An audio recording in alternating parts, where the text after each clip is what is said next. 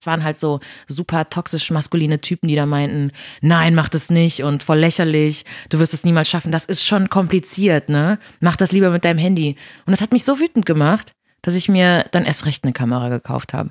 Ich habe gedacht, ich versuche mich einfach nur zu bilden, auch medientechnisch, dass ich eine Kamera bedienen kann und verbinde das einfach mit meiner eigenen politischen Haltung, meinen Interessen und dem, was ich in der Medienwelt sehen möchte. Aber ich hätte niemals gedacht, dass ich quasi das jetzt dann als Beruf mache. Niemals. Wenn Leute sagen, wir haben kein Sexismusproblem, also Hip-Hop hätte kein Sexismusproblem, dann finde ich das einfach nur verharmlosend und romantisierend. Ich finde, Hip-Hop ist jetzt schon, ist einfach ein so krasser Teil der Popkultur geworden, dass man da die Leute auch zur Rechenschaft ziehen muss, wenn die Scheiße erzählen. Sie dreht für Soundcloud, die Vogue oder eben Z, das junge Online-Angebot vom Zeitverlag. Vor der Kamera hatte sie Nura, Unique, Homies oder Aminata Belly. Innerhalb von ein paar Jahren hat Poliana Baumgarten es geschafft, sich als Videojournalistin, Videografin und Regisseurin zu etablieren. Geboren wird sie in Recife, Brasilien. Mit dreieinhalb Jahren geht's für sie nach Düsseldorf. Dort macht sie Abi und studiert. 2016 schließt sie das Studium ab und veröffentlicht ihren eigenen ersten Dokumentarfilm. Was ist Rassismus? Anschließend zieht sie nach Berlin und startet ihre ganz eigene Doku-Serie. Berliner Farben. So lernt sie immer bessere Videos zu produzieren und viele Leute kennen. Landet erst bei Radio Fritz, dann bei Z und vor kurzem wird sie vom Medium Magazin zu den Top 30 JournalistInnen bis 30 gekürt. Ich bin verdammt stolz auf Polly. Wir haben uns 2016 im Studium kennengelernt. Sie ist eine meiner besten Freundinnen und einer der witzigsten und spendabelsten Menschen, die ich kenne. Im Gespräch erfahrt ihr, worauf es Polly beim Film ankommt, welches Equipment sie benutzt und wie viel Geld ihr als Filmschaffende mindestens pro Tag verlangen solltet. Wir nennen sehr viele Namen, Geräte und Institutionen. Die findet ihr in den Show Notes aufgelistet. Vielen Dank für das ganze gute Feedback auf die letzten Folgen. Das bedeutet mir wirklich viel. Damit ich Thematakt weitermachen kann, brauche ich aber auch in Zukunft eure Unterstützung. Hört die Folgen. Die gibt's überall, wo es Podcasts gibt. Teilt die Folgen. Folgt Thematakt auf Instagram und noch mehr Möglichkeiten findet ihr auf thematakt.de slash spenden. Mein Name ist Tobias Wilinski, zu Gast ist Poliana Baumgarten. Viel Spaß beim Hören. So, ja. Herzlich willkommen. Herzlich willkommen, Poliana Baumgarten. Bei Thema Takt, meine gute Freundin, schön, dass du da bist. Schön, dass ich hier sein darf, Tobias, mein lieber Freund. Oh ja, das klingt jetzt völlig einstudiert, es war aber gefreestylt und aus ähm, vollem Herzen. Auf jeden Fall, ja, na klar. Schön, Polly. Ja. Ähm, als erstes würde ich mal einsteigen mit, ähm, was machst du denn gerade? Wie würdest du deinen Job bezeichnen? Du wolltest gerade was trinken, ne? nee, das war's jetzt. Ich bin Videojournalistin bei Z. Z ist ein Magazin beim Zeitverlag. Wir sind das junge, ja, das junge, queer-feministisch, antirassistische Magazin des Zeitverlages, würde ich sagen. Sehr jung, sehr hip, sehr wach, sehr politisch. Alles Hipster, alle MacBooks. Ganz genau. Aber, Aber nachhaltig. Ne? Wir trennen Müll, wir nehmen Tupperdosen mit zum vietnamesischen Restaurant. Also bei uns wird nichts verschwendet. Also es ist wirklich Zeit. schon gemacht. Also ich habe äh, letztens mal eine Tupperdose für den Nachtisch äh, mitgenommen zum Italiener. Leider hat er mir die äh, Tupperdose, der diesen Knopf, den man zum Verschließen benutzt, leider ja. kaputt gerissen. Frechheit. Tat ihm leid, hat mir dann noch einen extra Nachtisch gegeben. Und dann schöne neue Tupperdose kaufen aus Plastik. Ja, leider nicht. Ich habe ich hab jetzt bis jetzt noch benutzt, die schließt halt nur nicht, aber ansonsten ist ja alles noch tippitoppi da dran. Einfach weiter benutzen. Aber wie ist es denn mit Hauptgerichten? Da habe ich mir gedacht. Ich weiß ja, wie groß ja. so ein Stück Nachtisch ist. So, also in dem Fall ist es halt Tiramisu. Ja. Das passt da rein und fertig. Lecker. Aber mit anderen Sachen ist es halt so, dass sie ja nun mal auch getrennt werden teilweise. Ne? Was macht man da, habe ich mich gefragt. Einfach alles zusammen. Muss es für die Sache machen. Da geht es nicht mehr um Genuss. So ist das. Okay. Genossen hast du dein Leben aber trotzdem. Ich habe mein Leben in vollen Zügen genossen, auf jeden Fall. Und äh, darauf wollen wir auch später zu sprechen kommen. Ja. Du machst ja nicht nur Z, du bist ja nicht nur Videojournalistin, aber mhm. ähm, trotzdem würde ich nochmal da bleiben. Und wie ist denn dein Tagesablauf da? Also du hast jetzt ja nicht jeden Tag ein Video, was du produzierst und veröffentlichst. Ja, also ähm, ich produziere ungefähr ein bis zwei Videos im Monat und ähm, darf mir die Themen auch selbstständig raussuchen. Die pitche ich dann bei meinem äh, Ressortleiter, dem Marc Heiwinkel, ein außerordentlicher Videojournalist auch, der mich mit seinem Feedback immer bereichert und meine Videos abnimmt und auch redigiert.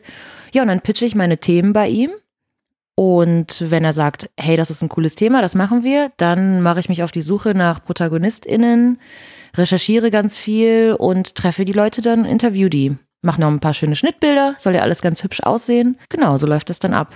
Und die Interviews und das Film machst du komplett alleine? Genau, das mache ich komplett alleine. Also die Recherche, das Anschreiben, die ganze redaktionelle Arbeit, dann zu den ProtagonistInnen fahren, Film, die ganze Produktion und dann auch die Postproduktion, also den Schnitt, das Grading, alles. Was waren denn Themen, die dich besonders mitgenommen haben, die du da begleitest? Weil das sind ja auch oft recht harte Themen, also zum Beispiel ja. Pädophilie oder demnächst dann Zoophilie, also schon die harten Sachen, die man teilweise vielleicht gar nicht unbedingt äh, machen möchte, mit ja. denen du dich dann lange befassen musst und äh, wo du dann eben auch Gesprächspartner ja. dazu hast.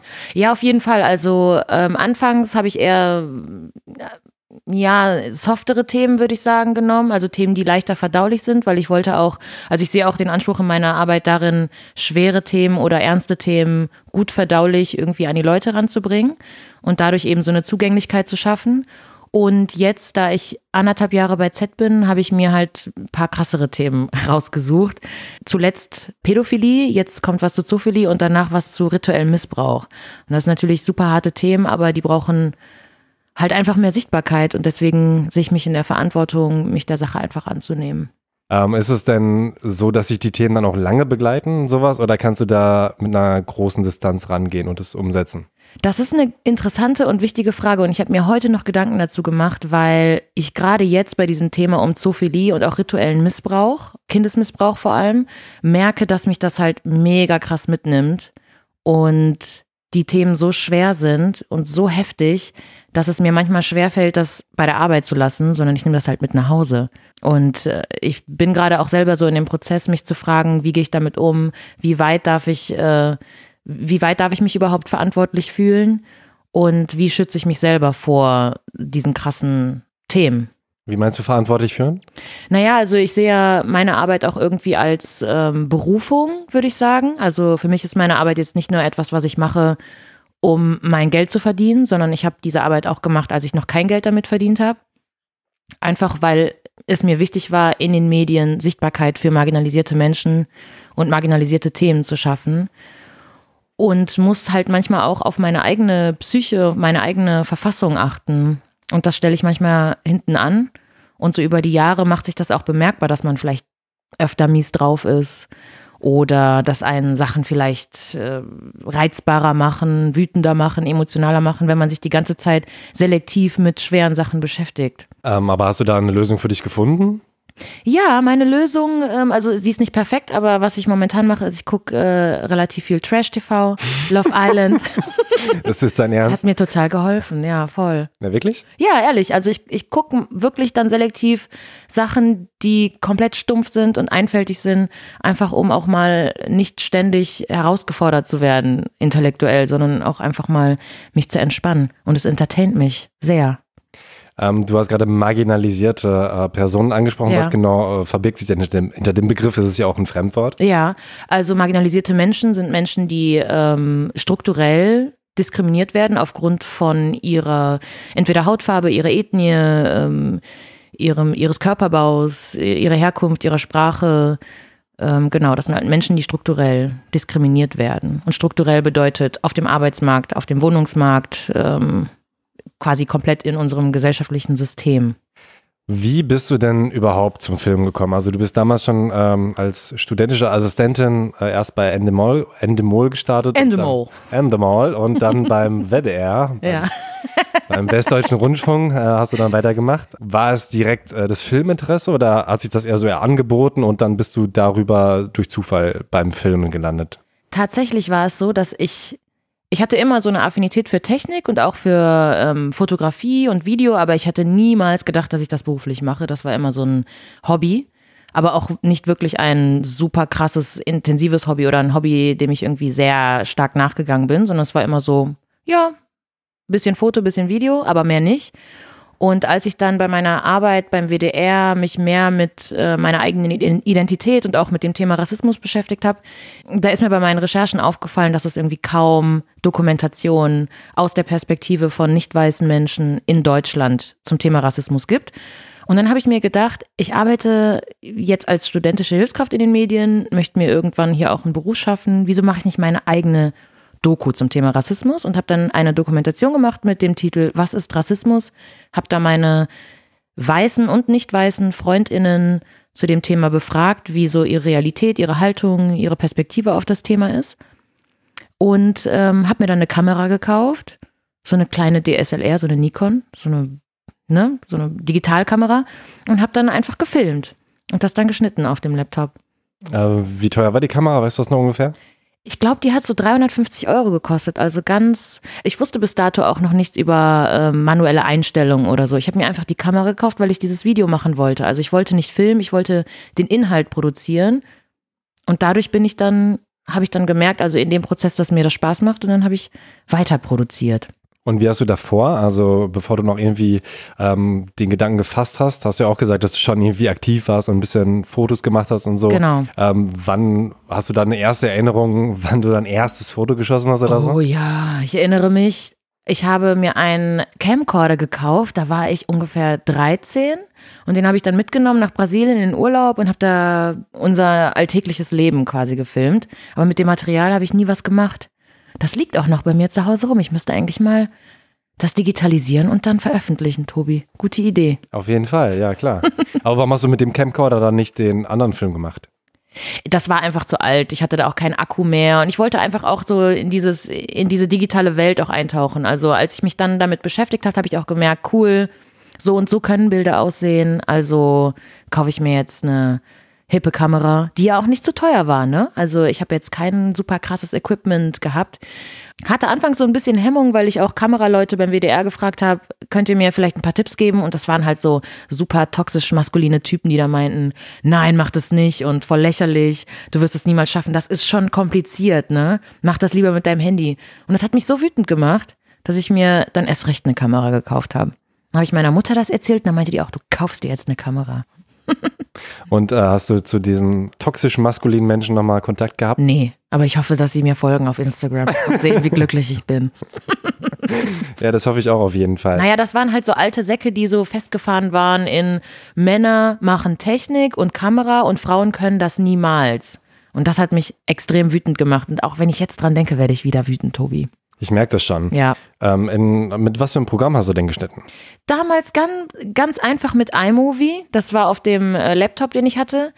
Ich muss sagen, das hört sich jetzt alles so sehr romantisch an. Oh, das kleine Mädchen hat sich eine Kamera gekauft und dann auf dem Laptop geschnitten. Aber ich war auch sehr privilegiert darin, diesen Job gehabt zu haben, das Geld zur Seite legen zu können. Eine Mutter zu haben, die sofort an mich geglaubt hat und mir auch einen Laptop geschenkt hat.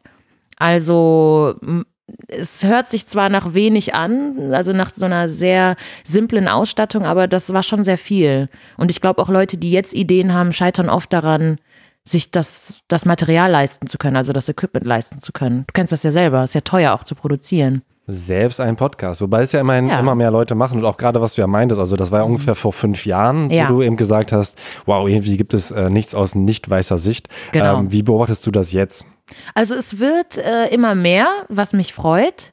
Ich frage mich allerdings manchmal, ob ich nicht vielleicht in einer Bubble lebe und deswegen auch so selektiv mir raussuche, okay, den und den Personen folge ich, die kreieren Content. Ob die Leute jetzt äh, in der Tagesschau auftauchen oder für sehr große öffentlich-rechtliche Sender produzieren dürfen, das sehe ich leider noch nicht so. Mehr, äh, dass sie halt vielleicht Gesichter sind, Hosts sind ähm, als dass sie wirklich den Content mitbestimmen. Aber es gibt auf jeden Fall Hoffnung. Also so Sendungen wie Karakaya Talk, also Blackrock Talk, ähm, anfangs von Esra Karakaya, ähm, wirklich eine Sendung, die von marginalisierten Menschen geschaffen wird gerade. Das gibt auf jeden Fall Mut. Oder eben auch kanakische Welle. Kanakische Welle. Ohanue, genau. Ähm, auch beim BR Volo gemacht hat, immerhin, ne, so ja. Richtung, vielleicht wird er ja noch Tagesschau-Moderator. Genau, der Podcast mit Vanessa Wu. Ähm, Rise and Shine. Rise and Shine. Um, halbe also, Kartoffel. Mit halbe Kartoffel, genau. Also es gibt immer mehr. Das ist auf jeden Fall gut. Und selbst wenn es eine Bubble ist, ist es ja gut, dass es auch innerhalb äh, dieser Bubble was stattfindet. Und das wird sich dann hoffentlich irgendwann auch nach außen tragen. Du hast ja auch ähm, eben einen Studiengang gemacht, der so ein bisschen vermuten lässt, dass du eben auch an anderen Kulturen irgendwie interessiert warst. Bachelor in romanische Sprachen, Literaturen und Linguistik und Anglistik dann auch. Also wie kann ich mir das vorstellen? Ja, also das ist quasi das Gleiche. Das war der, das war der gleiche Studiengang, nur einmal mit spanischem Inhalt und einmal mit englischem. Und ähm, also es waren sehr viele Sprachkurse, es war sehr viel Literatur und ähm, die größte Pest Phonetik und sowas, also Sprachwissenschaft, ich hab's gehasst. Und ich hasse es bis heute.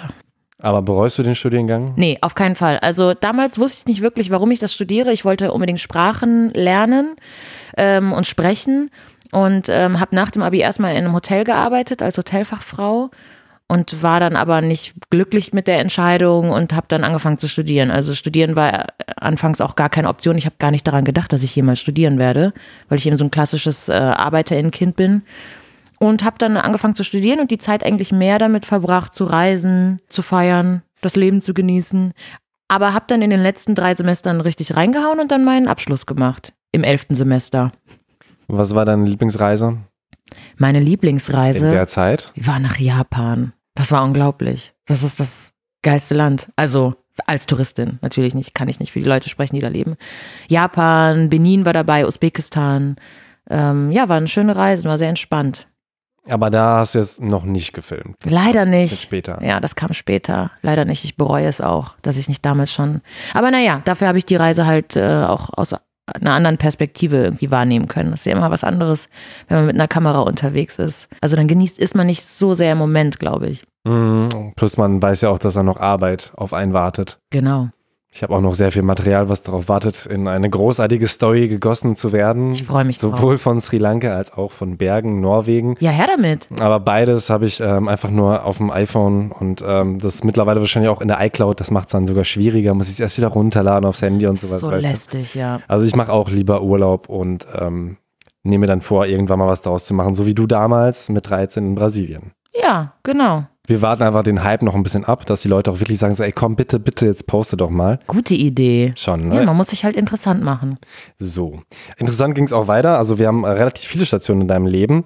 Du hast dann fertig studiert und danach bist du eigentlich erst so richtig ins, ins Filmen reingekommen. Ne? Richtig, dein, ja. dein, der Film, was ist Rassismus, war dann auch Hast du da noch studiert oder war, warst du schon fertig mit dem Studium? Nee, das war während meines Studiums, also so in den letzten Zügen meines Bachelorstudiums. Ja, der, Film ist im Juli fertig geworden, mein Studium war im Juli fertig. Also das war quasi der Abschluss, meine Abschlussarbeit in Düsseldorf. Achso, das war auch äh, mit dem Studium verknüpft, der Film? Nee, nee, nee, das nicht, aber ähm, quasi so abschließend für das Kapitel Düsseldorf und Studium und das so irgendwie alles ähm, zu Ende gegangen. Und das hat dann irgendwie aber auch meinen zukünftigen Weg geebnet.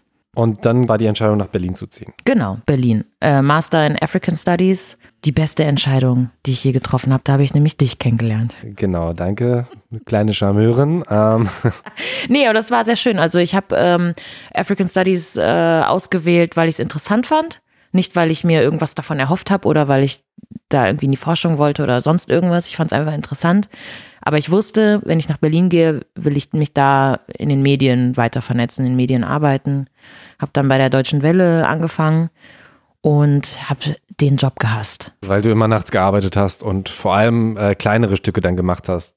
Ja, also ich habe da erst als studentische Hilfskraft angefangen, wurde dann äh, befördert zur Redaktionsassistentin und habe da in der spanischen Redaktion, äh, Nachrichtenredaktion gearbeitet. Da hat es mir nicht so gut gefallen. Nachrichten ist nicht meins. Das ist zu stressig. Das war auch an sehr späte Arbeitszeiten irgendwie geknüpft und es hat mir einfach nicht so viel Spaß gemacht. Auch auf Spanisch zu arbeiten war sehr anstrengend und ich habe mich da irgendwie nicht wohl gefühlt. Also du sprichst vor allem Portugiesisch, weil du in genau. Brasilien auch geboren bist? Genau. Portugiesisch ist meine Muttersprache und Spanisch habe ich ja studiert und ist sehr nah an Portugiesisch sowieso. Und deswegen, ja, war es einfach naheliegend, das zu machen. Und wie ging es dann weiter? Also von der Deutschen Welle dann hast du gekündigt? Genau, also ich war da super unglücklich und dann habe ich dich ja angeschrieben, weil du warst bei Fritz und du warst da so glücklich. Ich habe dich, ich habe dich noch nie so fröhlich gesehen.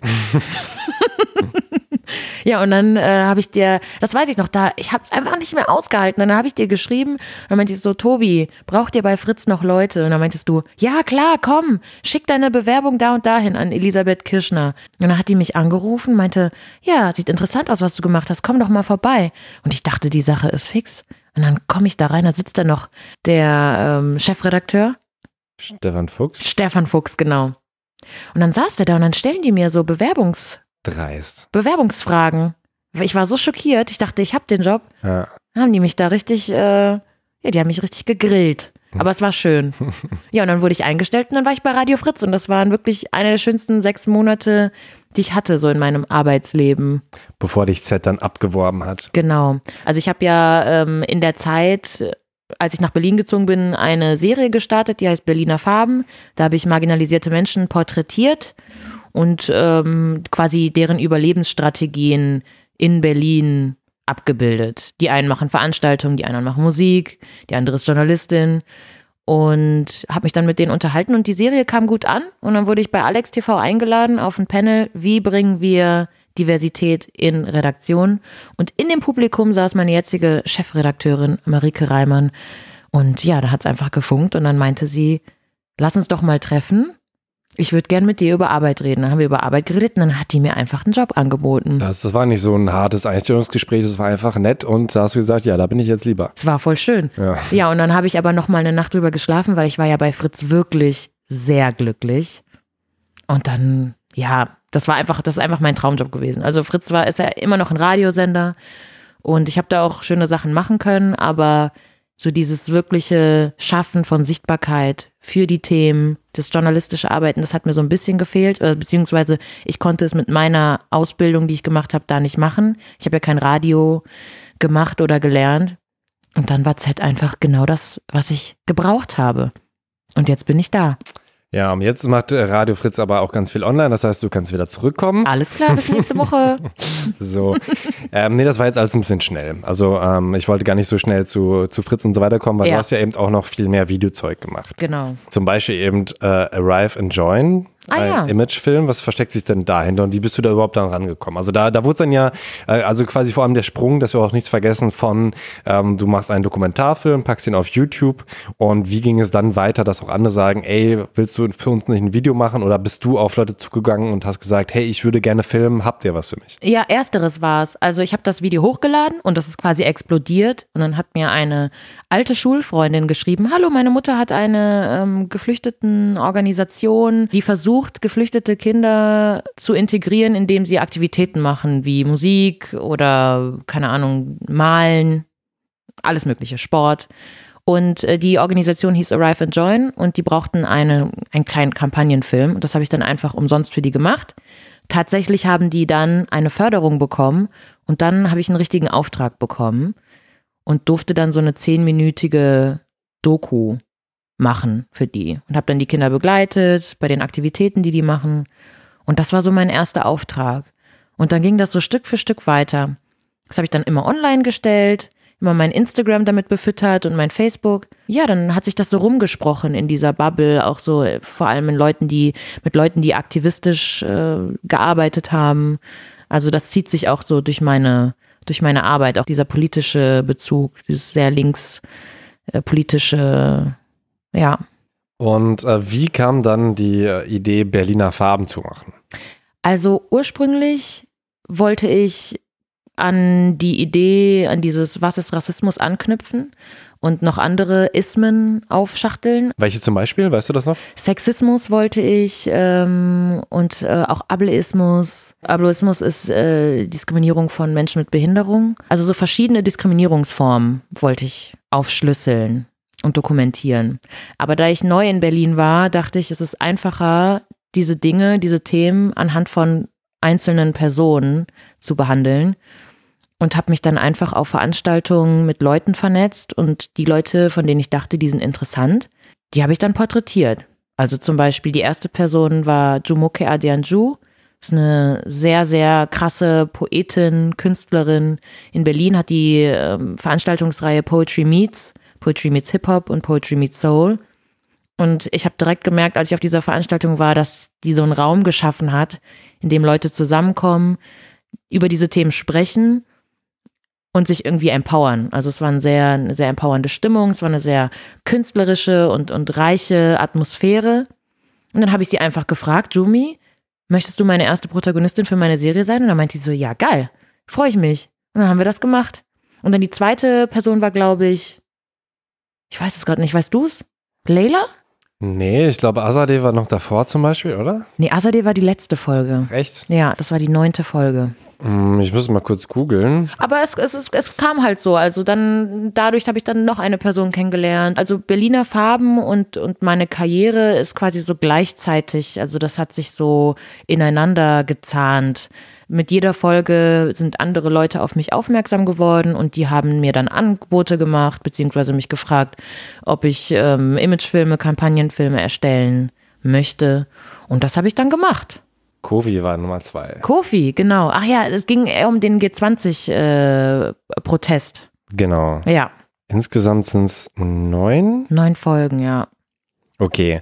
Ähm, also, das heißt, du bist auch wirklich idealistisch rangegangen. Du hast nicht gesagt, ey, ähm, ich mache das jetzt um, oder beziehungsweise der Hintergedanke war vermutlich schon, Genau. äh, Leute kennenlernen und ähm, Arbeit zu produzieren, die andere Leute sehen, die dir irgendwann mal hoffentlich einen Job bringen, so ein bisschen. Genau, also ich hätte niemals gedacht, dass diese Serie explizit meinen Arbeitsalltag auch widerspiegeln wird. Das hätte ich niemals gedacht. Ich habe gedacht, ich versuche mich einfach nur zu bilden, auch medientechnisch, dass ich eine Kamera bedienen kann und verbinde das einfach mit meiner eigenen politischen Haltung, meinen Interessen und dem, was ich in der Medienwelt sehen möchte. Aber ich hätte niemals gedacht, dass ich quasi das jetzt dann als Beruf mache. Niemals. Und die Arbeitsweise ist noch äh, ähnlich? Oder wie gehst du an so einen Beitrag, der später mal zehn Minuten werden soll, ran? Also, als ich Berliner Farben angefangen habe, da hatte ich keine Ahnung von journalistischer Arbeit wirklich. Also, ich habe viel in den Medien gearbeitet, aber ich habe jetzt, ich war auf keiner Journalistinnenschule. Ich hatte keine Ahnung, wie man jetzt, wie man das strukturiert. Da hat mir das Studium ein bisschen geholfen, muss ich sagen. Also, ähm, dass man einfach so eine Struktur in Storytelling reinbringt. Das, das habe ich schon irgendwie so auch durch das Schreiben von Hausarbeiten mitgenommen. Aber glaube auch, dass ich da einfach so sehr intuitiv auch rangegangen bin.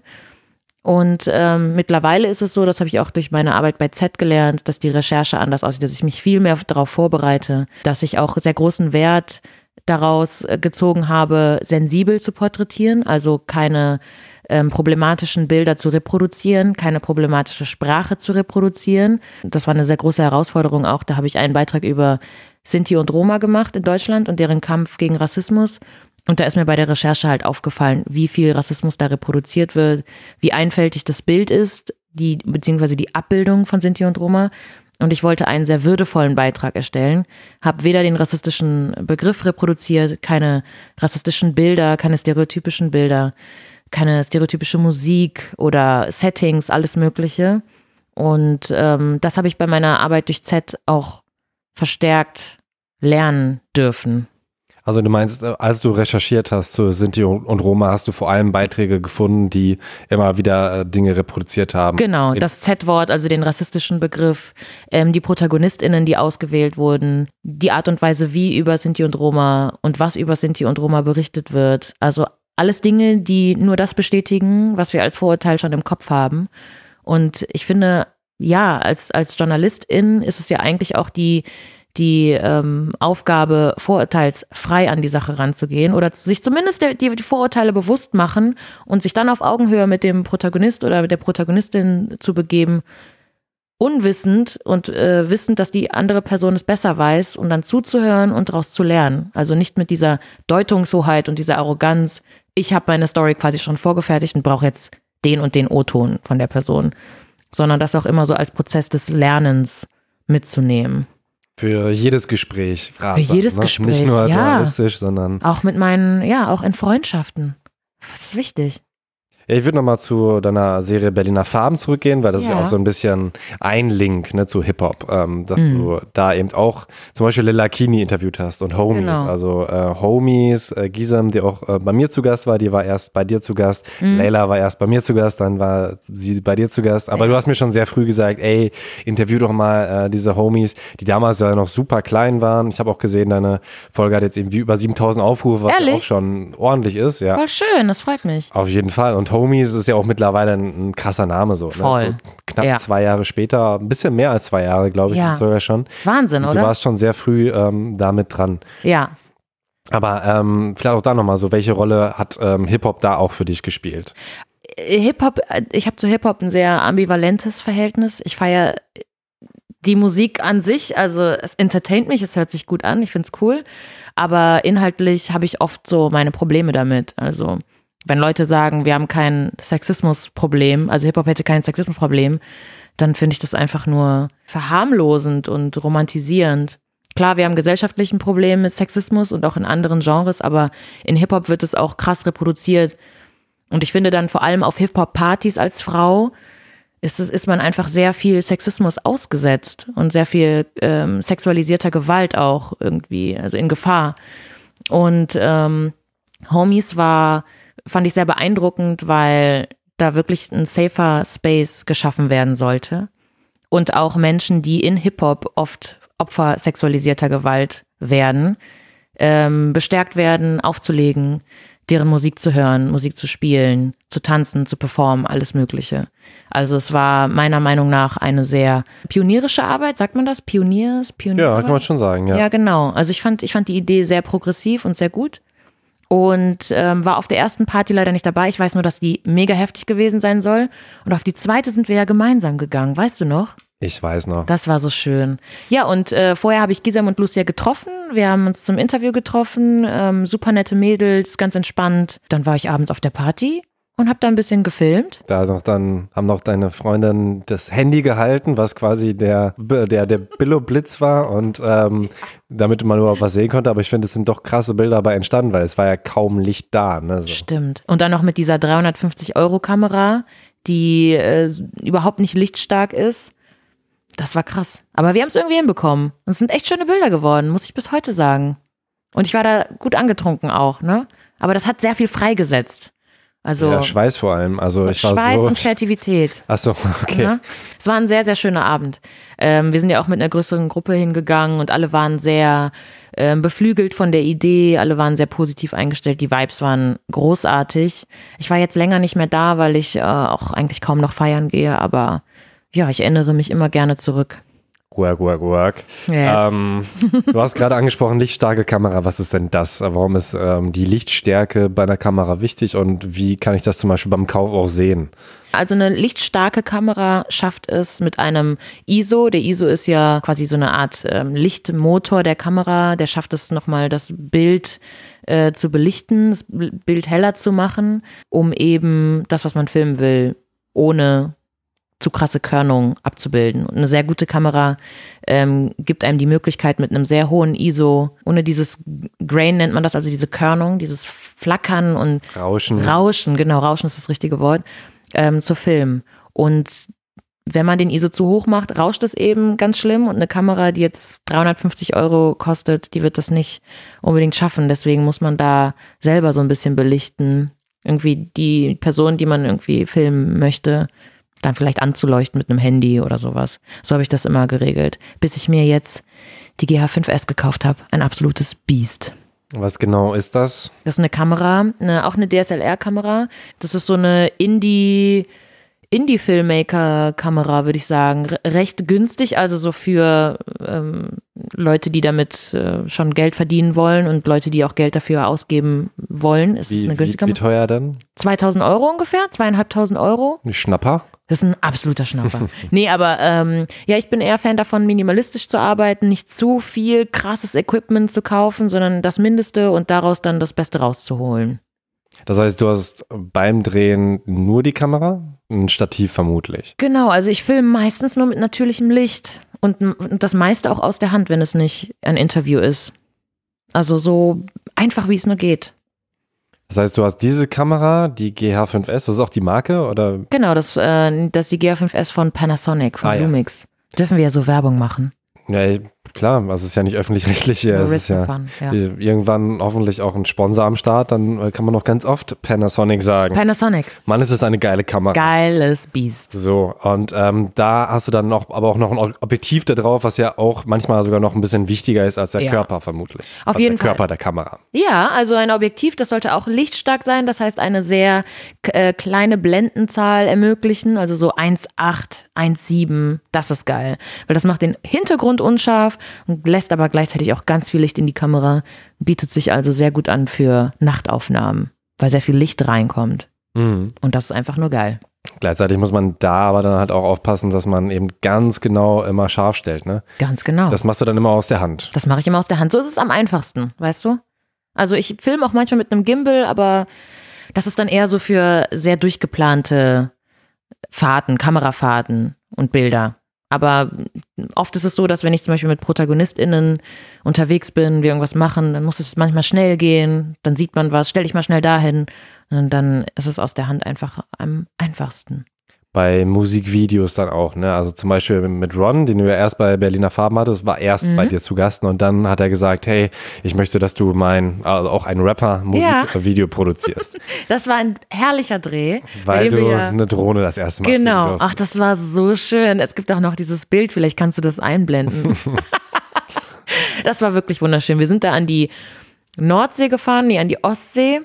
Äh, Ron, ein ganz, ganz äh, talentierter und lieber Mensch und äh, macht sehr positiven Hip-Hop. Das fand ich gut. Keine, kein Sexismus, kein, keine rassistische Sprache, nichts Abwertendes, nichts Homophobes. Einfach über sein Leben, la la la, aber trotzdem sehr talentiert und sehr soulig und funkig und das mochte ich. Und dann hat er mich gefragt, ja, würdest du ein Musikvideo für mich machen? Und dann meinte ich, selbstverständlich. Es gab leider kein Budget, aber ich habe das als Chance genommen, mich auszuprobieren, weil er meinte, Sag mir, was du brauchst und ich besorge es. Also habe ich ihn eine Drohne besorgen lassen und damit ging eine, ja, das war der Beginn einer großen Liebesgeschichte zwischen mir und Drohnen. Wobei eine Drohne dich auch einmal verletzt hat. Das Richtig? stimmt, ja, weil ich sie in meiner Wohnung gestartet habe. Genau, da hat sie dann in deinen Finger reingesehen. Uh, ja, das war furchtbar. Ich war einfach zu euphorisch. Ich habe mir so eine kleine ähm, DJI Mavic Pro gekauft, so eine kleine Drohne, aber auch ein Biest. Also nicht so eine riesige Hummel, diese Phantom 2, die wir ja bei dem Dreh hatten. Die hättest du auch nicht in der Wohnung gestartet, wahrscheinlich. Die hätte ich wahrscheinlich nicht in der Wohnung gestartet. Aber ich hatte so eine romantische Idee, dass ich dann die Drohne aus dem Fenster fliege und dann so winke und das dann bei Instagram poste und dann eine Million Likes bekomme. Ja. Das ist aber nicht passiert. Die Drohne ist gegen die Wand geflogen und hat dann so auf dem Boden noch gezittert und ich wollte sie aufheben und der Propeller hat mich dann in den Finger geschnitten. Ja, es war schrecklich. Aber die Drohne hat es überlebt, ich habe es überlebt und wir sind zusammen bis heute und das ist einfach herrlich. Was ist das Gefährlichste, was beim Drehen passiert ist bis jetzt? Tatsächlich, ja, Gott sei Dank. Also ich passe sehr gut auf, weil ich Angst habe, jemanden zu verletzen. Und dann bin ich richtig am Arsch. Und das will ich nicht. Aber vielleicht äh, können wir da ähm, trotzdem mal über Fehler reden. Was ja. waren denn so Fehler, die du beim Film vielleicht auch gerade ganz am Anfang gemacht hast, wo du jetzt sagst, dass das ist was, was man auf jeden Fall vermeiden kann, wenn man äh, anfängt? Also, was ich immer mehr lerne und was ich lernen musste, ist mir wirklich Zeit zu nehmen, Sachen aufzubauen, meine Bilder, die ich im Kopf habe, so zu realisieren, wie ich sie konzipiert habe, weil oft stresst man sich und man denkt, äh, die Person wird ungeduldig oder die wartet jetzt schon zu lange und das ist vollkommener Schwachsinn. Weil das bereut man am Ende so sehr. Und darauf achte ich jetzt, dass ich wirklich zufrieden bin mit dem Bild und nicht mich durch den Dreh hetze. Und auch Dinge vielleicht öfter filme und länger filme. Ja, einfach nicht hetzen. Hetzen ist, ist toxisch. Ist ganz schlimm. Wie konzipierst du dann Bilder zum Beispiel? Also, ich bin ein Fan davon, das so halb zu machen. Also, ich möchte schon so Freiheit haben. Ich will nicht alles durchplanen und jetzt der und der Zentimeter und dann musst du da reinkommen. Also ich bin, ich bin eher ein Fan davon, dass ich mir Locations suche, so grobe Ideen im Kopf habe und mich dann auch von der Stimmung und vielleicht auch von dem Protagonisten oder der Protagonistin selbst inspirieren zu lassen. Wenn es eine sehr introvertierte Person ist, kann ich nicht irgendwie Boss-Shots mit der machen. Und wenn es eine sehr extrovertierte Person ist, kann ich vielleicht auch ähm, Sachen ausprobieren. Und deswegen lasse ich mir, lasse ich mir da auch so sehr viel Raum um mich kreativ noch in dem Moment entfalten zu können. Und die, der Person auch die Möglichkeit zu geben, sich vielleicht selbst einzubringen. Mhm. Ähm, aber nochmal, vielleicht um konkreter zu werden, gehört zu deiner Konzeption alles? Also sprich, so und so wird das Licht sein, da wird die Person stehen, so nah werde ich daran gehen. Ja, das kommt alles in dem Moment. Sagen wir, ich will jetzt von dir einfach ein paar schöne Shots machen. Und ich weiß, dein Hemd das wird super in dem Herbstlaub aussehen. Dann gehen wir da einfach hin und dann stelle ich dich so, wie ich das in dem Moment empfinde. Also ich bin da ganz frei. Ich habe da nicht so eine feste Struktur oder plan das fest vor. Also es gibt Projekte, da mache ich das ein wenig, zum Beispiel bei dem äh, Film Moon, den ich gemacht habe, dieser Kunstfilm. Da habe ich schon sehr viel konzipiert, beziehungsweise auch so ein sehr striktes Moodboard erstellt.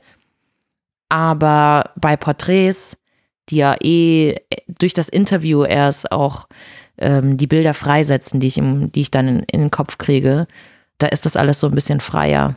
Und das wollte ich schon viel früher fragen. Frag mal. Warum ähm, magst du das Film überhaupt so gerne?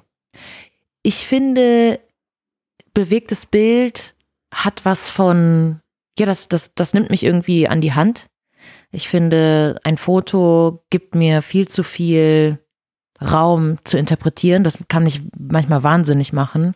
Und bewegtes Bild, da habe ich irgendwie das Gefühl, ja, ich mag die Bewegung da drin. Ich mag, dass ich da irgendwie durchgeführt werde. Ich mag die Stimmung, die sich, die sich aufbaut. Ich mag, dass es äh, innerhalb eines Videos Wendungen und Überraschungen geben kann.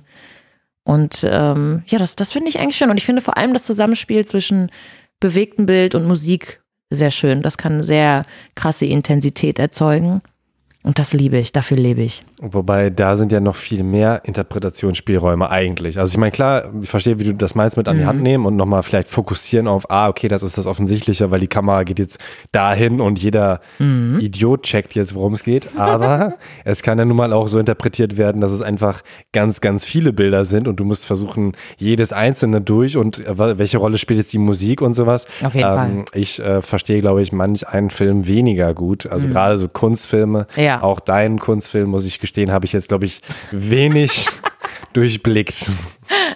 Ja, aber das finde ich, das ist auch geil. Also, ähm, ja, es ist halt immer was anderes, wenn man irgendwie hinter der Kamera ist, als wenn man sich die irgendwie Bilder von einer anderen, von einer anderen Person anschaut.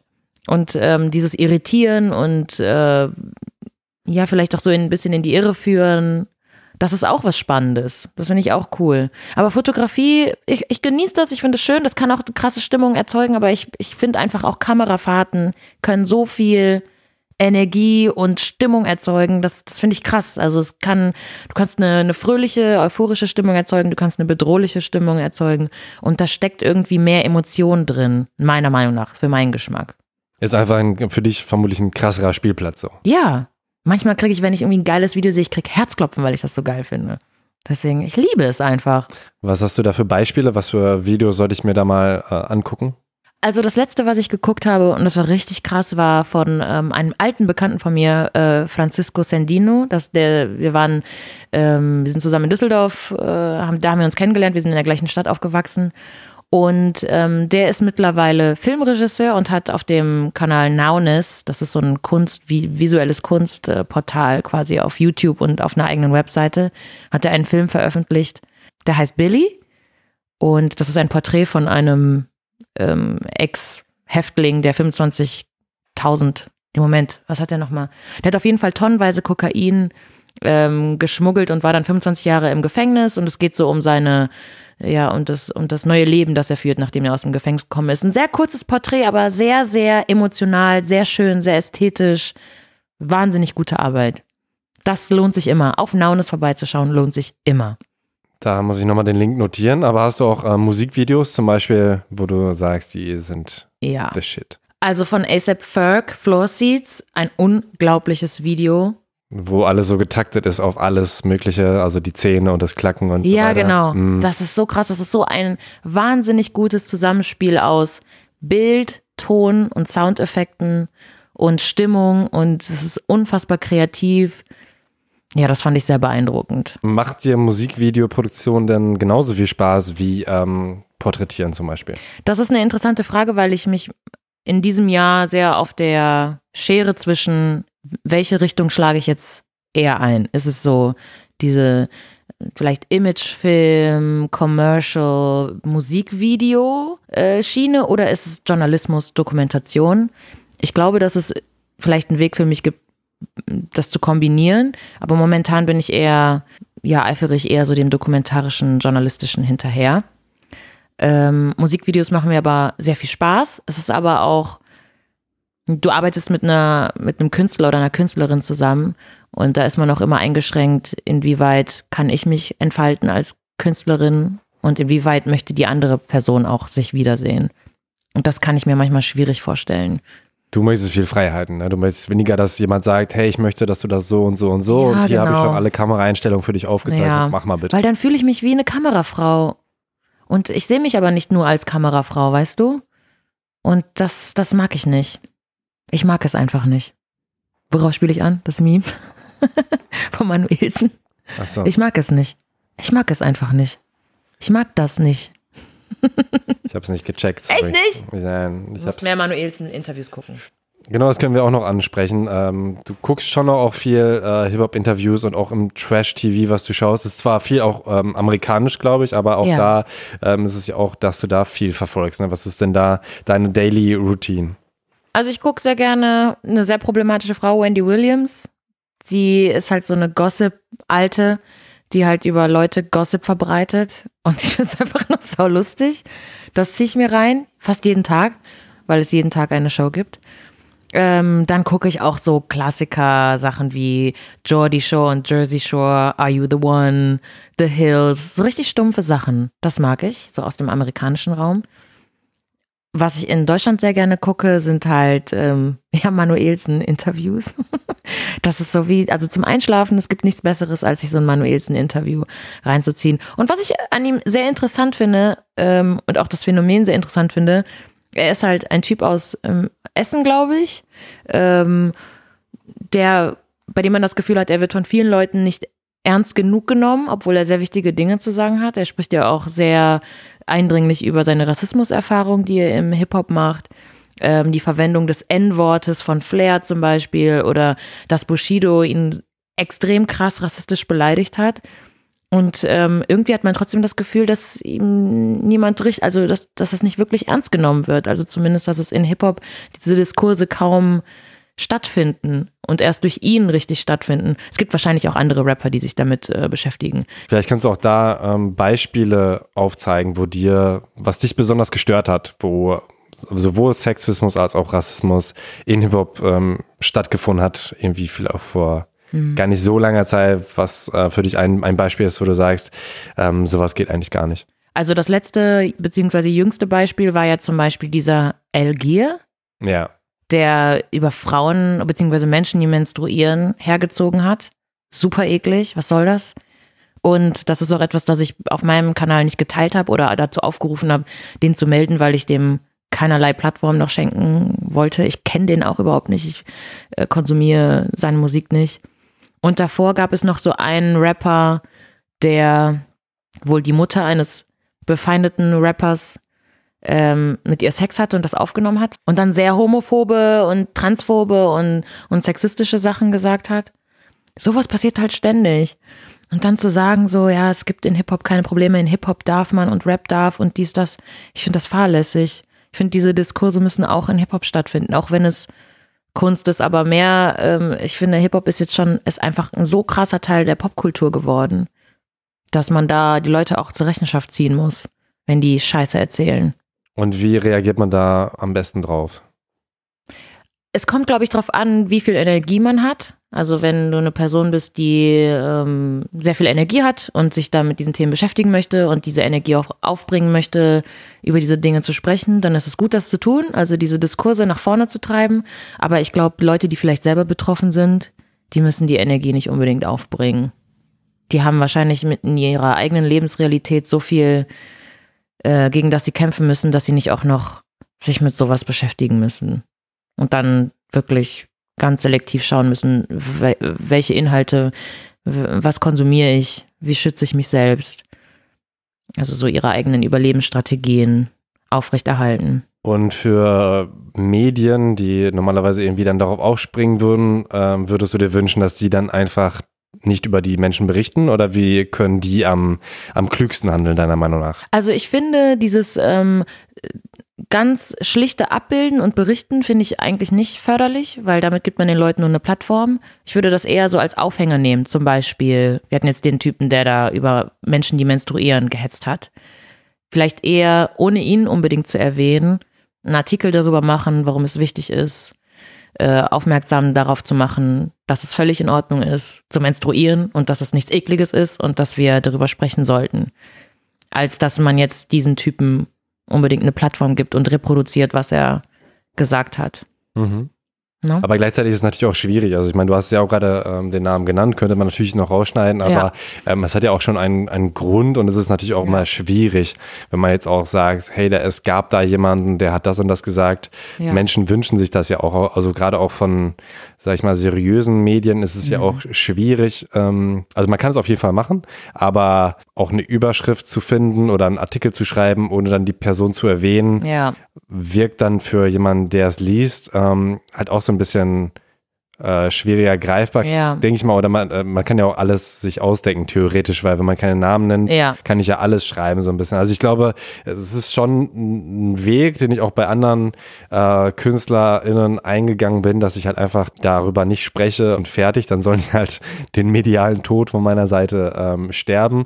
Aber äh, gerade wenn man Probleme ansprechen Ja. oder einen ganz bestimmten Post, ist es, finde ich, dann doch auch irgendwie ein bisschen schwierig, das ohne Namen zu tun, weißt du? Also es muss ja nicht komplett ohne Namen sein. Man kann ja auch schon entlarven und diese Leute zur Rechenschaft ziehen, aber ich würde jetzt nicht ihnen so viel Raum geben, dass es die Inhalte reproduziert, also das Video zum Beispiel zu teilen, damit er mehr Klicks auf seiner Seite generiert oder genau den Inhalt wiederzugeben, weil das für manche Leute auch einfach triggernd sein kann. Also ich denke schon dieses Entlarvende zur Rechenschaft ziehen, auch das Problem benennen, aber ohne der Person zu viel Raum zu geben oder dem Problem zu viel Raum zu geben. Okay, du hast aber ähm, wiederum was Positiven äh, Raum gegeben bei deinem Vogue-Shooting. da Ja. hattest du unter anderem Nura oder auch Unique, Ace-T, Aminata Belli, Sarah Nuru äh, vor, der, vor der Kamera. Ähm, wie kam es denn dazu und was genau hast du denn da gemacht? Also es kam dazu, dass ähm, Kemi Fatoba, eine wirklich großartige Journalistin und auch Gründerin des Magazins Daddy, Daddy Magazine, als Gastredakteurin ähm, bei der Vogue angefangen hat. Und die haben dann mit der neuen Chefredakteurin ähm, Alexa Bondi Di Antoni, wollten sie eben mehr Diversität und Inklusion zu Vogue bringen. Und das ist natürlich bei einem Magazin, das für Fatphobia und Lookism und die Diskriminierung eigentlich von Frauen und Bestimmung eines sehr toxischen äh, Selbstbildes von Frauen ist es natürlich schwierig irgendwie. Wie lange gibt es das Magazin? 40 Jahre, jetzt 40 Jahre haben sie es ja gefeiert. Ähm, das mit einer Kampagne zu revidieren und alles neu zu machen, alles perfekt zu machen. Und Fatphobia, vielleicht kannst du das nochmal kurz erklären. das ist ähm, die Feindlichkeit gegenüber Menschen, die mehrgewichtig sind, also jetzt nicht normschön sind, Größe S tragen, sondern Leute, die Größe 44 tragen zum Beispiel. Also die Vogue ähm, reproduziert natürlich immer dieses Bild der schlanken, zierlichen Frau und vor allem auch weißen Frau. Und ähm, die Chefredakteurin und auch die Redaktion um sie herum, die haben das eingesehen und haben einen Versuch gestartet, beziehungsweise wollten mit diesem Kampagnenfilm, weil Sichtbarkeit das Wichtigste ist, Hashtag Representation Matters, eben einen Versuch starten oder einen Anfang starten, bei Vogue Dinge neu und anders zu machen. Die Idee fand ich gut, weil es war eine sehr ehrliche Herangehensweise. Es war eine Herangehensweise von, wir sind nicht perfekt und wir werden vielleicht auch niemals perfekt sein, aber wir wollen zumindest jetzt mal anfangen, was zu ändern. Und ähm, ja, die Redakteurin Kemi Fatoba, wir hatten uns auf Instagram vernetzt und sie fand meine Arbeit gut und hat mich dann gefragt, ob ich mir vorstellen könnte, das dann ähm, in Regie und, ähm, und Film halt zu leiten. Und genau, das waren dann zwei Tage intensiver Dreh mit, ich glaube, 30 Frauen. Ähm, nicht nur 30 Frauen, ich glaube 27 Frauen, drei Männer waren dabei. Ähm, keine einzige weiße Person war so gut wie am Set, außer Alexa selbst, die sich aber auch sehr im, im, im Hintergrund gehalten hat ähm, und allem sehr viel Raum gegeben hat. Es war eine sehr empowernde Stimmung, alle waren sehr euphorisch, weil es halt selten ist, dass, ähm, dass Frauen, vor allem schwarze Frauen, schwarze Menschen, an ein Setting kommen, wo die Maske schwarz ist, sich mit deinen Haaren auskennt, mit deiner Hautfarbe auskennt, mit dem Make-up auskennt, ähm, dich stylt und so weiter. Also es war ein sehr, sehr empowernder Raum für die meisten Leute. Ich glaube für alle. Alle hatten Spaß, war gute Stimmung.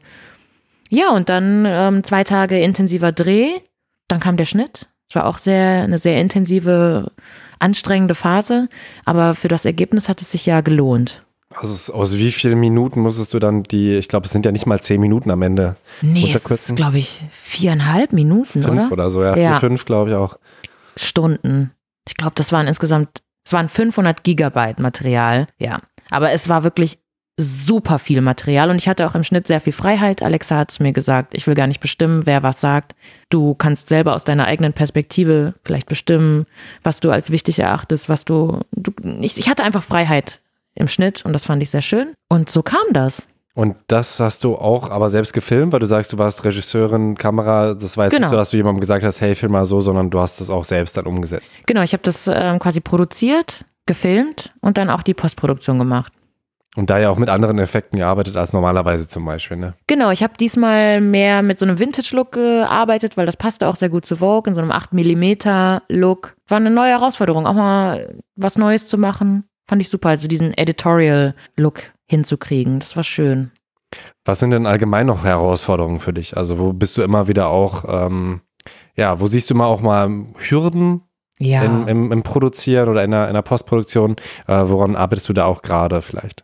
Also womit ich mich mehr beschäftigen möchte, ist Licht, weil das ist so eine ätzende Aufgabe. Also ich finde das überhaupt nicht geil, mich da zu informieren, aber die Qualität eines Videos steigt einfach ungemein, wenn man das Licht gut setzt. Sieht alles viel schöner aus, viel professioneller aus. Da möchte ich mich noch weiter bilden. Ähm, aber es ist auch manchmal sehr frustrierend, weil es so viel gibt, was man noch lernen kann. Zumal ich ja eine Person bin. Ich arbeite ja nicht nur als Regisseurin oder nur als Director of Photography, also Kameraperson, die Bilder bestimmen. Oder nur als ähm, ja, Produzentin, sondern ich mache ja, in meiner Arbeit mache ich ja alles. Und ich bin mal gespannt, vielleicht kommen Projekte auf mich zu, in denen ich mal nur eine Sache übernehme, vielleicht in größeren Produktionen. Mal schauen.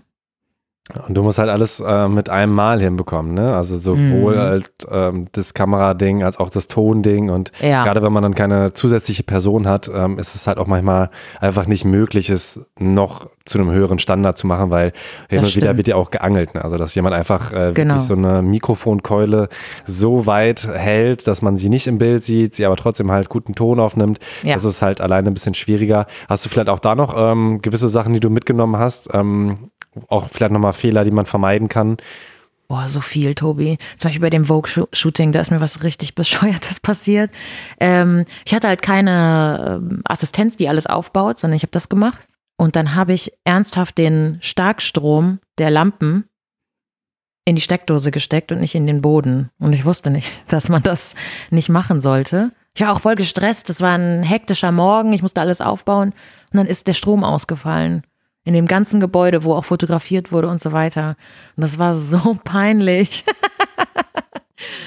ja, und dann dachte ich mir so, mein Gott, ich bin halt ein Mensch, ich mache auch Fehler und ähm, meine Endprodukt kennen sie ja, also wie meine Arbeit am Ende aussieht, wie wir jetzt da hinkommen. Da müssen wir jetzt einfach alle die Zähne zusammenbeißen und äh, den Strom wieder hinkriegen. Aber das war schon, das war schon peinlich. Also auch solche, solche technischen Sachen. Wie bildest du dich Ja. da? Also ab, ich meine, klar, das ist nochmal ein, ein Ding. Ich glaube, da, da habe ich auch letztens ähm, mit Max von Fritz ähm, Ja. gequatscht, der mir auch nochmal erklärt hat, wie viele Sachen, also dass es für manche Sachen sogar dann äh, einen Techniker braucht. Also Ja. zum Beispiel Lampenwechsel, weil da Starkstrom drauf ist und sowas, dass man das eigentlich gar nicht machen darf. Mit. Handschuhen auch nur. Genau, genau, sowas. Ja. Also ich glaube, das ist nochmal eine andere Schiene, aber so gerade vielleicht für, für Einsteiger, ähm, wie kann ich, abgesehen von YouTube-Videos, ich glaube, das ähm, ist schon klar, gerade Final Cut oder sowas, Ja. äh, immer wieder Tutorials angucken. Ähm, aber was ist noch so eine andere Quelle, die du gerne anzapfst, um dir neues Wissen drauf zu schaffen? Tatsächlich äh, alles mit Google. Dafür keine spezielle Adresse. Nee, einfach googeln. Google hat quasi mir den Job verschafft, den ich jetzt mache. Danke, Google. Wann sollte ich denn Geld verlangen und wie viel mindestens? Also wann sagst du, okay, ey, wenn du jetzt noch kostenlos irgendwelche Sachen anbietest, dann bist du blöd. Also, ich habe letztens von einem Freund Musa Okwonga, Shoutout an Musa Okwonga, einem Poeten und Journalisten. Der hat nämlich letztens was Interessantes gepostet und ich wünschte, ich hätte mir das schon viel, viel länger verinnerlicht. Es gibt gewisse Dinge, die habe ich auch umsonst gemacht, weil ich an die Sache geglaubt habe oder weil ich strategisch dran gegangen bin und gedacht habe, okay, die Person vernetzt mich vielleicht noch mit Leuten, wo ich dann langfristig Geld verdienen kann. Aber das würde ich alles nicht mehr machen. Ich würde immer Geld nehmen, weil diese Arbeit ist so unfassbar aufwendig und anstrengend und kostet dich ja auch nicht nur Energie und Zeit, sondern auch dein eigenes Geld. der ganze Verschleiß von deinem Equipment, das muss man alles mit einberechnen. Wenn du ständig irgendwie Videos umsonst machst für Leute, was hat man denn davon? Also man sollte nicht zu jeder Sache Ja sagen und man sollte sich auf keinen Fall unter Wert verkaufen. Ich habe viel zu viele Sachen zu günstig gemacht für Leute, die dann noch gierig und undankbar waren. Äh, in Freundschaften ist es was anderes. Ich würde jederzeit äh, in einer Freundschaft sich aushelfen, auf jeden Fall. Aber nicht, wenn da jemand kommt, ja, und ähm, ich habe aber leider kein Budget und so. Und dann so, nee, du kannst, du hast ein Budget, dann musst du halt Geld zur Seite legen, monatlich. Und dann kannst du dir meine Arbeit leisten. Aber warum soll ich für dich umsonst arbeiten? Ich finde das eine Frechheit. Das ist so respektlos, meine Arbeit für umsonst in Anspruch nehmen zu wollen. Und dass ich dann noch dankbar sein soll, das mache ich nie, das werde ich nie wieder machen. Ich wünschte, ich hätte es nie gemacht. Aber ich habe daraus gelernt. Ich kann nur jeder Person raten, wenn sie es ernst meint mit dem Film, lasst euch bezahlen. Macht es nicht umsonst. Weil da hat man nichts von. Weil lernen kannst du auch so, du kannst auch deine eigenen Sachen machen. Und was ist dann so ein Mini, äh, Minimum-Tagessatz, äh, würdest du sagen? Angenommen, meine Kamera hat jetzt 500 Euro gekostet oder ja. das ganze Equipment, was, was ich habe, so ungefähr 500, vielleicht 1000 Euro. Wie ja. viel sollte ich pro Tag Arbeit nehmen? Jetzt kommt natürlich der heiße Scheiß, ne? Ich will jetzt natürlich keine Preise kaputt machen. Man sollte den Markt nicht kaputt machen, indem man irgendwie 200 Euro als Tagessatz für Kamera nimmt. Sollte man nicht. Man muss aber sich aber auch bewusst sein, dass wenn man jetzt mit einer Handykamera filmt, man nicht 1000 Euro verlangen kann. Das ist eben die große Frage. Man weiß nie, nehme ich zu viel oder nehme ich zu wenig. Man sollte sich mit einem Betrag wohlfühlen. Also ich bin eingestiegen damals mit einem Tagessatz von 750 Euro und habe das dann kontinuierlich gesteigert. Und wenn ich was Neues gekauft habe, habe ich auch meinen Tagessatz gesteigert. Und wenn jemand meinte, das ist zu viel, dann ist es halt zu viel und dann findest du eine andere Person, die dich angemessen bezahlt. Aber ich glaube, das ist schon hilfreich. Also wenn jemand ja. das hört, dann ähm, ist es ja schon mal gut zu wissen, dass wenn man 100 Euro Tagessatz nimmt, das auf jeden Fall zu wenig ist. Das ist viel zu wenig und äh, vor allem muss man bedenken, also ich nehme, ich habe damals 750 Euro als Videografin genommen, ne? Also ich hatte mein eigenes Equipment, ich habe alles selber mitgebracht. Ich hatte jetzt auch keine Ari Alexa. Also es gibt Kameraleute, die nehmen 5000 Euro als Tagessatz. Die kommen aber auch mit einer Steadicam und einer krassen Kamera. Das ist alles sehr unterschiedlich. Für mich hat es damals funktioniert. Ich konnte meinen Tagessatz dann kontinuierlich steigern und jetzt geht es mir gut. Jetzt geht es mir prächtig. Daran anknüpfend, welche Tipps hast du denn für zukünftige FilmemacherInnen? Also wie gesagt, sich nicht unter Wert verkaufen. Ähm, ich glaube, das ist ein Beruf, der sehr viel Geduld abverlangt, weil man nicht auf Anhieb alles kann und man sollte auch nicht den Anspruch haben, auf Anhieb alles zu können, weil es geht nicht. Man sollte auch nicht Angst davor haben, Leute nach Hilfe zu fragen, nach Informationen zu fragen, sich auszutauschen, zu kollaborieren vielleicht auch. Ja, geduldig sein, auf jeden Fall. Nichts kommt sofort und äh, jedes, jeder Auftrag ist eine Möglichkeit, was dazu zu lernen und auch nach Jahren wird man immer wieder Fehler machen und und auch sich von den Fehlern nicht zu, zu sehr runterziehen lassen. Also als mir das da mit dem Starkstrom bei Vogue passiert ist, dachte ich auch so, warum passiert mir das jetzt? Aber das wird mir nie wieder passieren. Und immerhin ist nur der Strom ausgefallen und nicht. Genau. Stell mal vor, ich hätte zum Beispiel die SD-Karte verloren oder die wäre gecrashed und der ganze und die ganzen Daten wären weg. Das ist so voll die krasse Verantwortung gewesen. Das war schon sehr krasser Druck. Ey Leute, ich habe vergessen, auf Aufnahme zu drücken. Sorry. Können wir das nochmal machen? Oh ja, das ist auch ein guter Tipp.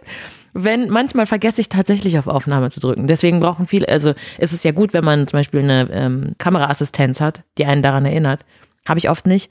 Und wenn ich es dann vergessen habe, dann sage ich immer, ah ja, war doch nicht so geil, komm, wir machen es nochmal.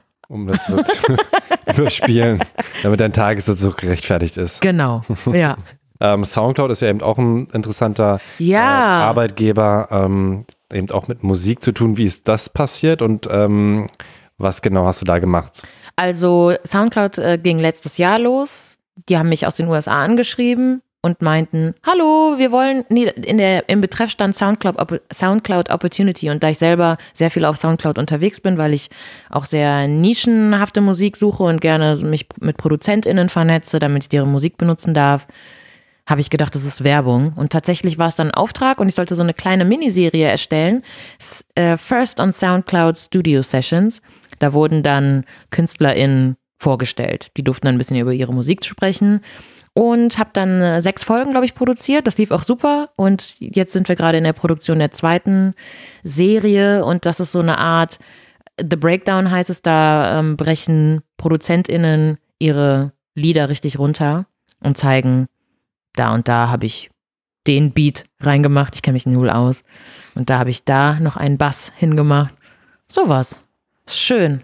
Und das sind ja nun mal auch sehr kurze Dinge, ne? Also die ist, ähm, eine Folge ist eine Minute lang, ne? Genau, das war bei der ersten äh, Serie und in der jetzigen sind die Folgen so sechs, sieben Minuten lang. Ähm, fällt es dir leichter, wenn es kürzer oder wenn es länger werden soll? Wenn es länger werden soll, ist es natürlich einfacher, weil du nicht auf den Punkt schneiden musst. Wenn du nur eine Minute hast, musst du super viel selektieren und auswählen und da muss einfach jeder Shot sitzen und jeder Shot geil sein. Und wenn du zehn Minuten hast, dann kommt der vielleicht in der achten Minute oder machst noch ein bisschen das länger und man hat einfach mehr Raum und mehr Raum ist immer einfacher. Auch von den Zitaten. ne? Also das ist ja immer so, dass äh, die Person eben gerade ähm, irgendwie was über die Musik erzählt. Genau. Und ähm, du machst dann vorher das Interview mit der Person und ähm, schneidest dann nach dann die, die Videosequenzen oder wie läuft das? In der ersten war es so, dass wir ein Interview geführt haben und dann habe ich so B-Roll-Material, also Schnittbilder dazu geschnitten. Und in der jetzigen Serie ist es so, dass wir ein kurzes äh, Intro haben, wo die Person etabliert wird und dann am PC den Song richtig aufschlüsselt. Also interessant für Leute, die vielleicht selber produzieren oder produzieren wollen, weil da sieht man dann auch, wie arbeitet man mit Soundeffekten oder alles Mögliche. Du hast dann äh, dieses Interview geführt und ähm, hast dann eben viel Gelaber, was du dann eben auf Bilder draufpacken musst. Und wie gehst du dann zu Hause da vor? Hm, also das ist eigentlich so dann die Frage des Storytellings. Was erachte ich als wichtig? Was kann ich bebildern? Und versuche dann so eine Symbiose zu schaffen aus den Dingen, die wichtig sind und die eine, eine Story ergeben, wo ein Fluss ist. Und ähm, irgendwie so dazwischen Gelaber oder belangloses Zeug, das kommt dann halt einfach alles raus. Also man muss sich schon, egal bei welcher Story, muss man sich irgendwie die Frage stellen, wo will ich hin und was will ich erzählen, was soll die Endgeschichte sein, wie soll, wie soll das Endergebnis sein, soll es empowernd sein, soll es traurig sein, soll es offen sein. Und dann, ja, das ist, glaube ich, auch wie beim Texte schreiben oder beim Podcast schneiden, ist halt die Story und um die Story baut man alles herum. Also einfach so losdrehen sollte man auch nicht. Das auch nicht, ja. Wenn du egal welche Person ähm, vor die Kamera bekämst, ob du die port- porträtieren dürftest oder auch ein Musikvideo machen dürftest, äh, welche Person wäre das? Boah. Ich hätte gerne Maya Angelou porträtiert. Das ist eine unfassbare Poetin, Autorin, Aktivistin gewesen aus den USA, eine schwarze Frau, die sehr sich auch mit äh, Persönlichkeitsentwicklung beschäftigt hat, mit Vergebung, vor allem in Kontext äh, von Rassismuserfahrung. Und die fand ich einfach unglaublich inspirierend und spannend. Die hätte ich gerne porträtiert. Oder mich mit der auch einfach gerne unterhalten. So eine Doku über sie gemacht. Das wäre mein Traum. Hast du denn noch eine lebende Person? Ich glaube, aber es ist halt leider sehr persönlich. Ich finde meine Mutter unfassbar spannend. Ich finde so ihren ganzen Werdegang, ihre Geschichte, ihr Leben, ihr Überleben auch mega krass. Aber das wäre, glaube ich, eine zu intime Sache. Wobei du jetzt auch einen Film über deine ähm, Heimat in Brasilien gemacht hast, wo dann eben auch deine Oma drin vorkommt und Genau, ja. das ist ja schon relativ nah dran. Ja. Aber so nur über ihr Leben Mhm. und vielleicht auch noch so mit ein, ein, Einstößen von meiner Großmutter, fände ich sehr schön. Aber wer weiß, vielleicht irgendwann. Aber es ist schon sehr intim. Und es ist auch, ich will halt nicht, dass es so entblößend ist, weißt du? Oder so, so, ja, das sind ja, ist ja auch ihre Geschichte. Und den Film zu machen und nicht zu veröffentlichen? Das wäre vielleicht auch was. Dass man das so für sich behält, ne? Für die Familie? Ja. So ein Familienporträt.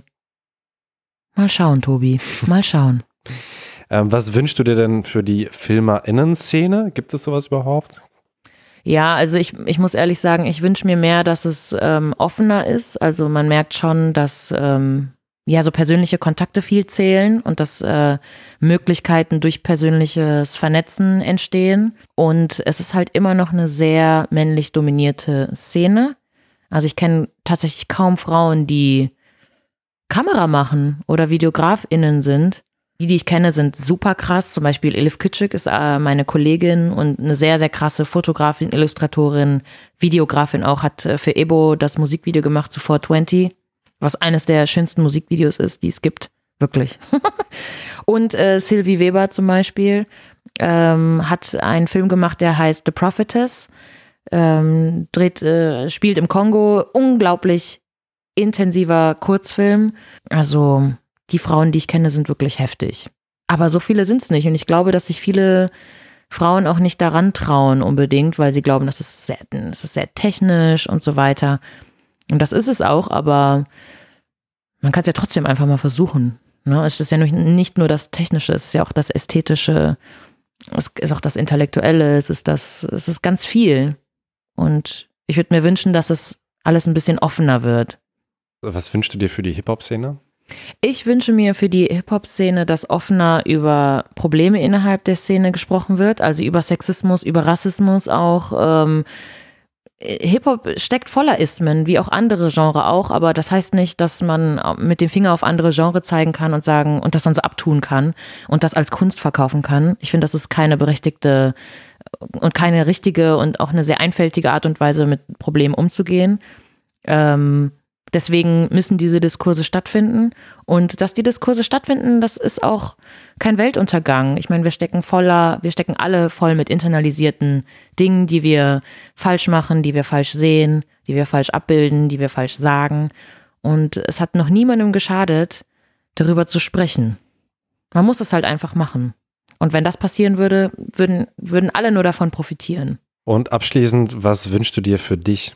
Ich wünsche mir für mich sehr weiterhin viel Geduld und viel Kraft, weil die Themen durchaus an mir zehren können. Und ja, viel Durchhaltevermögen und äh, viel Freude, dass ich meine Freude am Film behalte. Ja, das wünsche ich mir auch. Ja, schön. Du hast auf jeden Fall schöne äh, Stücke schon gefilmt. Ähm, bin gespannt, was noch alles kommt und was du dir dann noch drauf schaust, wenn du dann noch Licht und ich weiß nicht was.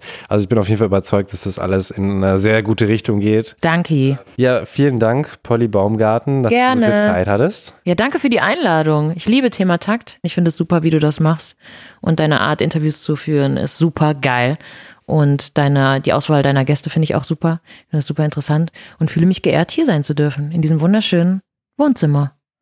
Ja, jetzt darfst du auch wieder die Katzen reinlassen. Ja, ja. vielen Dank, die freuen sich schon. Ja. So, dann was ist hier schon. Ja, geil. Wie lange haben wir ja gequatscht? Ähm, jetzt sind wir schon bei 1,23 Uhr. Krass, ja man verliert bei dir das Zeitgefühl. Du machst es richtig gut. Dankeschön. Ja, war ein schönes Gespräch. Was, was hättest du geschätzt, wie lange wir schon geredet hätten? Ja, keine Ahnung, halbe Stunde oder so. Na, komm, ist schon lange dunkel draußen geworden. Stimmt. Du kamst, war noch Sonnenschein. Ja, ich habe mich hier verloren in diesen vier Wänden. Ja. Herrlich.